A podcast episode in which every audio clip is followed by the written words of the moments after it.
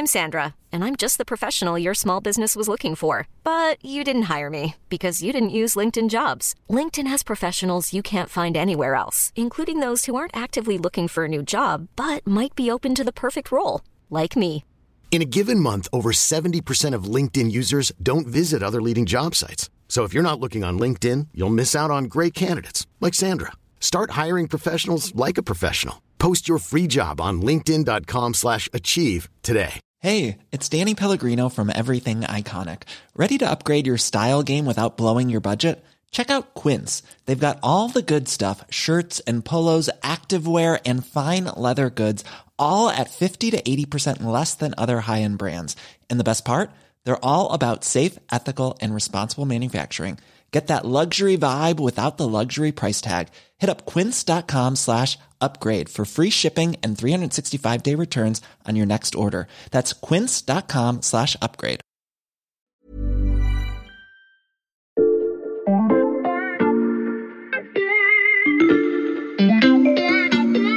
Salut, c'est Xavier Yvon. Nous sommes le mercredi dix-sept novembre deux mille vingt et un. Bienvenue dans La Loupe, le podcast quotidien de l'Express. Allez, venez, on va écouter l'info de plus près. Vous écoutez un épisode un peu spécial, pour deux raisons. La première, c'est qu'on a une invitée exceptionnelle. Hi, I'm Frances Haugen. Frances Haugen. Vous ne pouvez pas ignorer son nom. C'est la lanceuse d'alerte à l'origine des Facebook Files, dont on a tant parlé ces dernières semaines. Mais la deuxième bonne raison d'écouter ce podcast, c'est que ce n'est pas sur ces révélations qu'on l'a interrogée. Elle a déjà amplement décrit le modèle cynique et dysfonctionnel de Facebook. Nous, on a voulu l'entendre sur les solutions et les mesures à mettre en place pour assainir le fonctionnement de Facebook et au-delà, celui des réseaux sociaux. Cette interview, je l'ai réalisée avec Béatrice Mathieu, chef du service économie de l'Express. Salut Béatrice. Hello. Thank you for being here with us. Je te propose de commencer par un petit challenge. Pour ceux qui n'auraient pas vraiment suivi, tu as trente secondes pour nous expliquer ce que sont les Facebook Files. T'es prête ? C'est parti. Alors c'est parti. Alors, les Facebook Files, donc c'est des milliers de documents, en fait, qui ont été sortis de Facebook par Frances Haugen. Donc, Frances Haugen, elle a trente-sept ans, c'est une data scientist, un spécialiste des classements algorithmiques, et donc elle avait été recrutée par Facebook en deux mille dix-neuf dans le service de Civic Integrity. C'est donc le service qui était chargé de lutter contre les fake news, contre la haine en ligne, et cetera. Elle a vu ce qui se passait, et puis au bout de deux ans, elle a sorti ces documents, les a amenés dans la presse américaine, américaine et notamment au Wall Street Journal. Et donc, les Facebook Files montrent à la fois la nocivité, notamment d'Instagram sur les enfants et les problèmes de modération dans des langues non anglaises, montrant en fait que Facebook a mis énormément d'argent dans la modération des contenus haineux et de la violence en ligne en langue anglaise, mais que notamment euh, sur le français et notamment l'arabe, ben, il y avait des trous parce que Facebook n'avait pas été euh, sur ces domaines-là. Dernier point, c'est le problème en fait de ces fameux algorithmes de classement. C'est les algorithmes qui déterminent l'ordre de publication et la remontée des informations dans le fil d'actualité des utilisateurs. Et donc ça, ça enferme en fait l'utilisateur ben, dans des boucles, d'où la nocivité mmh. du réseau social. Bon, on a légèrement dépassé les trente secondes, mais c'était parfait. Merci Béatrice, on a tout bien compris. Euh, ces révélations ont fait du bruit, beaucoup de bruit, à tel point que Frances Haugen s'est lancée dans une tournée mondiale et elle a répété euh, ce que tu viens de dire en longueur et en détail, d'abord devant le Congrès américain, puis à Londres, à Bruxelles et enfin à Paris, devant l'Assemblée nationale, entre autres. Quand nous l'avons rencontrée, elle arrivait au bout de ce marathon. Je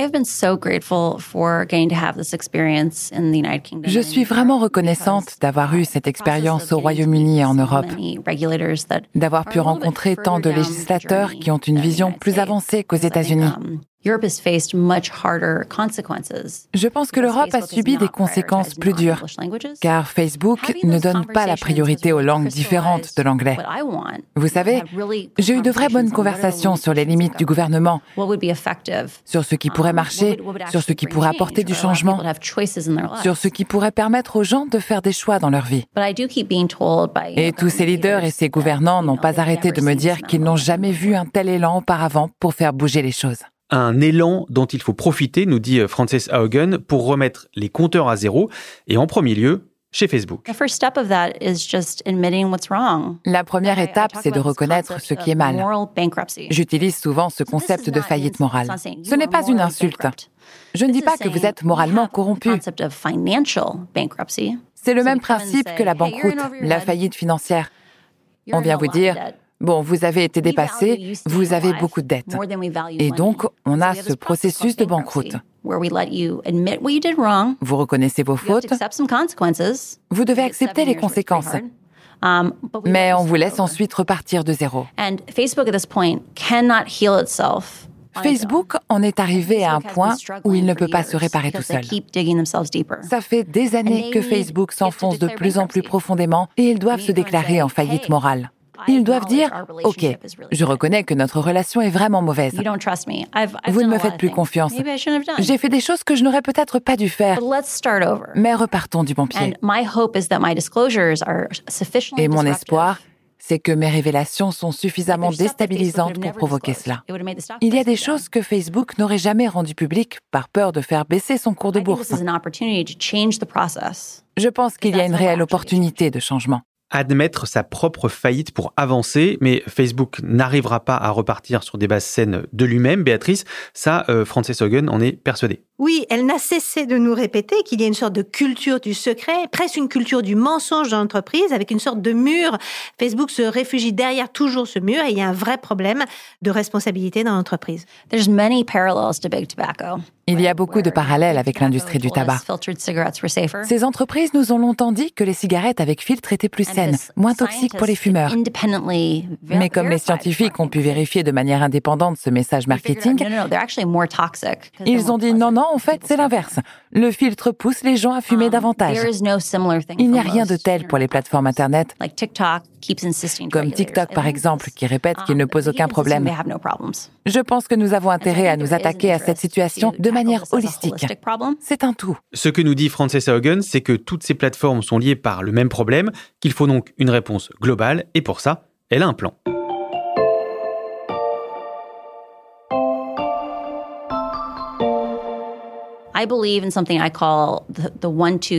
Je crois en un plan que j'appelle le plan un, deux, trois, reposant sur trois piliers.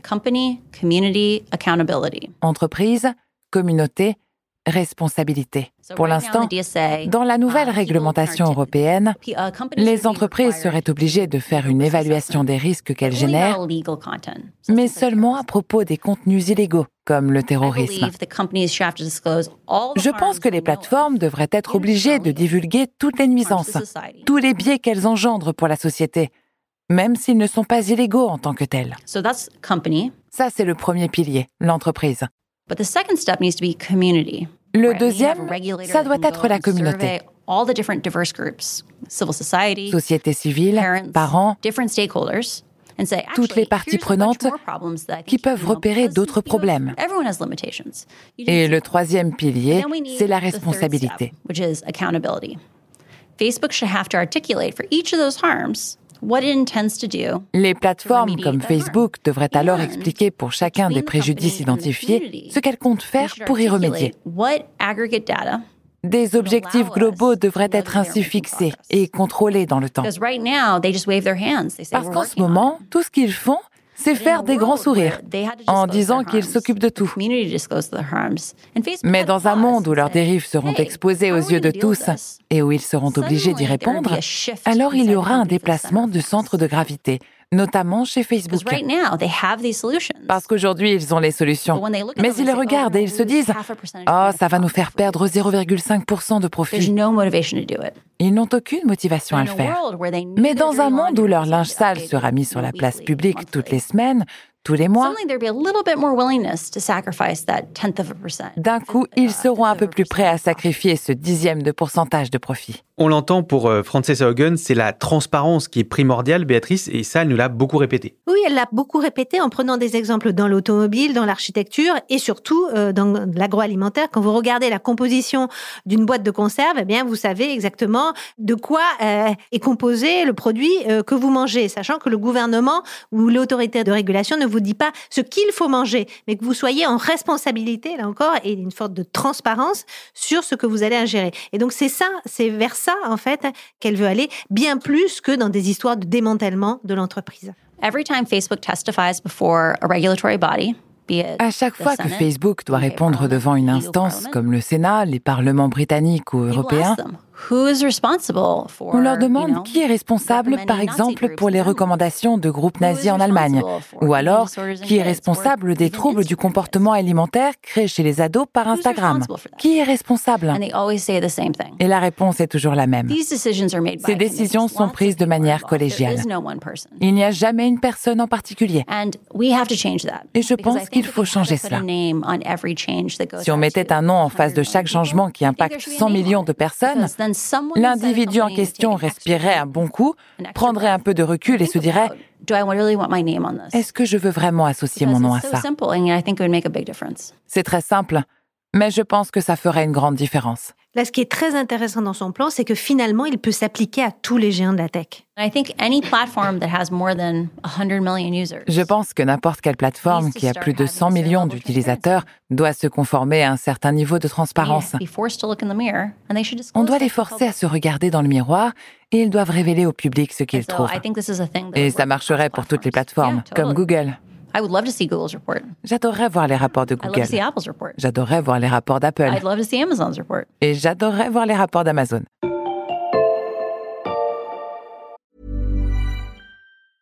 Hiring for your small business? If you're not looking for professionals on LinkedIn, you're looking in the wrong place. That's like looking for your car keys in a fish tank.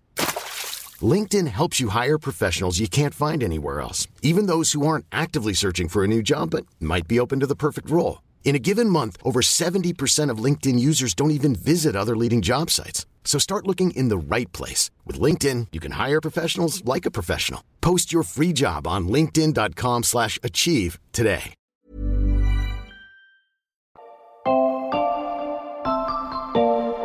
Avec euh, Frances Haugen, on a aussi parlé du rôle des États, Béatrice, et notamment du rôle de l'Union européenne. Oui, oui, elle dit que l'Europe, finalement, est très, très en avance, en fait, sur toutes les questions euh, numériques et digitales. On l'a vu avec le R G P D qui avait fait euh, couler beaucoup d'encre il y a quelques années. Et là, il y a deux textes, finalement, en Europe qui sont en discussion et qu'elle souligne. Le premier, c'est ce qu'on appelle le D S A, le Digital Service Act, là, qui est plutôt sur la question, en fait, de la régulation des contenus, de la transparence et comment on coopère, en fait, avec les plateformes. Et il y a le D M A pour Digital Market Act. Là, c'est, il faut adapter, en en fait les règles de la concurrence à ces géants et faire en sorte que ces géants bah, puissent aussi euh, laisser de la place à des concurrents et ne pas euh, bouffer tout le marché. Facebook now has three billion users. Aujourd'hui, Facebook a trois milliards d'utilisateurs. Chaque nouvel utilisateur qu'il recrute vient désormais d'un endroit plus divers d'un point de vue linguistique et plus pauvre et plus fragile en moyenne. C'est là que l'Europe peut jouer un rôle, en disant « Nous sommes un espace de diversité linguistique ». Mais en ce moment, Facebook n'a pas de système de sécurité dans beaucoup d'États membres. Je pense qu'il n'y en a pas en Lituanie ou en Estonie, parce qu'il n'y a pas beaucoup de gens qui parlent leur langue. Pareil pour le Danemark ou la Norvège, parce que ce sont des petits pays. Vous, vous voyez tous les jours la richesse de cette diversité linguistique. Et vous pouvez pousser pour trouver des solutions. Et au bout du compte, ces solutions bénéficieront à d'autres endroits du monde plus fragiles et où l'on parle d'autres langues. L'Europe, vous pouvez être cette lumière qui nous redonnera espoir. De l'espoir, c'est aussi ce que Frances Haugen a voulu apporter en sortant les Facebook Files et en médiatisant ce qu'elle y a trouvé. Dans un monde où la technologie s'accélère et où la loi est toujours à la traîne, le rôle des lanceurs d'alerte devient de plus en plus important. Je crois savoir qu'il y a un certain nombre d'employés de Facebook qui se sont manifestés pour apporter des éléments supplémentaires. J'espère avoir montré le chemin à d'autres pour qu'ils comprennent qu'il y a des moyens légaux pour faire ce genre de révélation. Frances Haugen espère avoir ouvert la voie à d'autres lanceurs d'alerte. Est-ce que, Béatrice, on sait ce qu'elle compte faire de son côté maintenant que sa tournée mondiale est terminée ? Eh bien, elle est rentrée euh, la semaine dernière à Porto Rico, parce que mmh. maintenant, elle vit à Porto Rico. Elle vit euh, de son épargne, elle est riche, très riche en crypto-devises. Euh, et puis, eh bien, elle veut créer euh, sa propre organisation euh, philanthropique pour aider la jeunesse et... Euh, éclairer euh, les consciences sur les dangers des réseaux sociaux. Merci beaucoup Béatrice. On peut retrouver l'intégralité de l'interview de Frances Haugen sur le site de l'Express. Bye bye. Bye Béatrice, à la prochaine. Frances Haugen nous l'a dit, jamais Facebook et les géants du web n'ont été à ce point scrutés, mis devant leurs responsabilités. Ça ne leur a pas échappé évidemment, ils sentent le danger. Demain, on vous raconte comment Google, Apple et les autres organisent la riposte, quitte à se transformer totalement et pour certains à changer de nom. Pour être sûr de ne pas rater ce prochain épisode de La Loupe et tous les autres, pensez à vous abonner sur votre plateforme d'écoute, par exemple Deezer, Apple Podcast ou Podcast Addict. Si vous aimez ce que vous écoutez, dites-le nous avec des étoiles, des commentaires ou écrivez-nous à la loupe arobase l'express point f r. Cet épisode a été fabriqué avec Louis Coutel, Margot Lanuzel, Mathias Pengili et Lison Verrier. Retrouvez-nous donc demain pour passer un nouveau sujet à la loupe.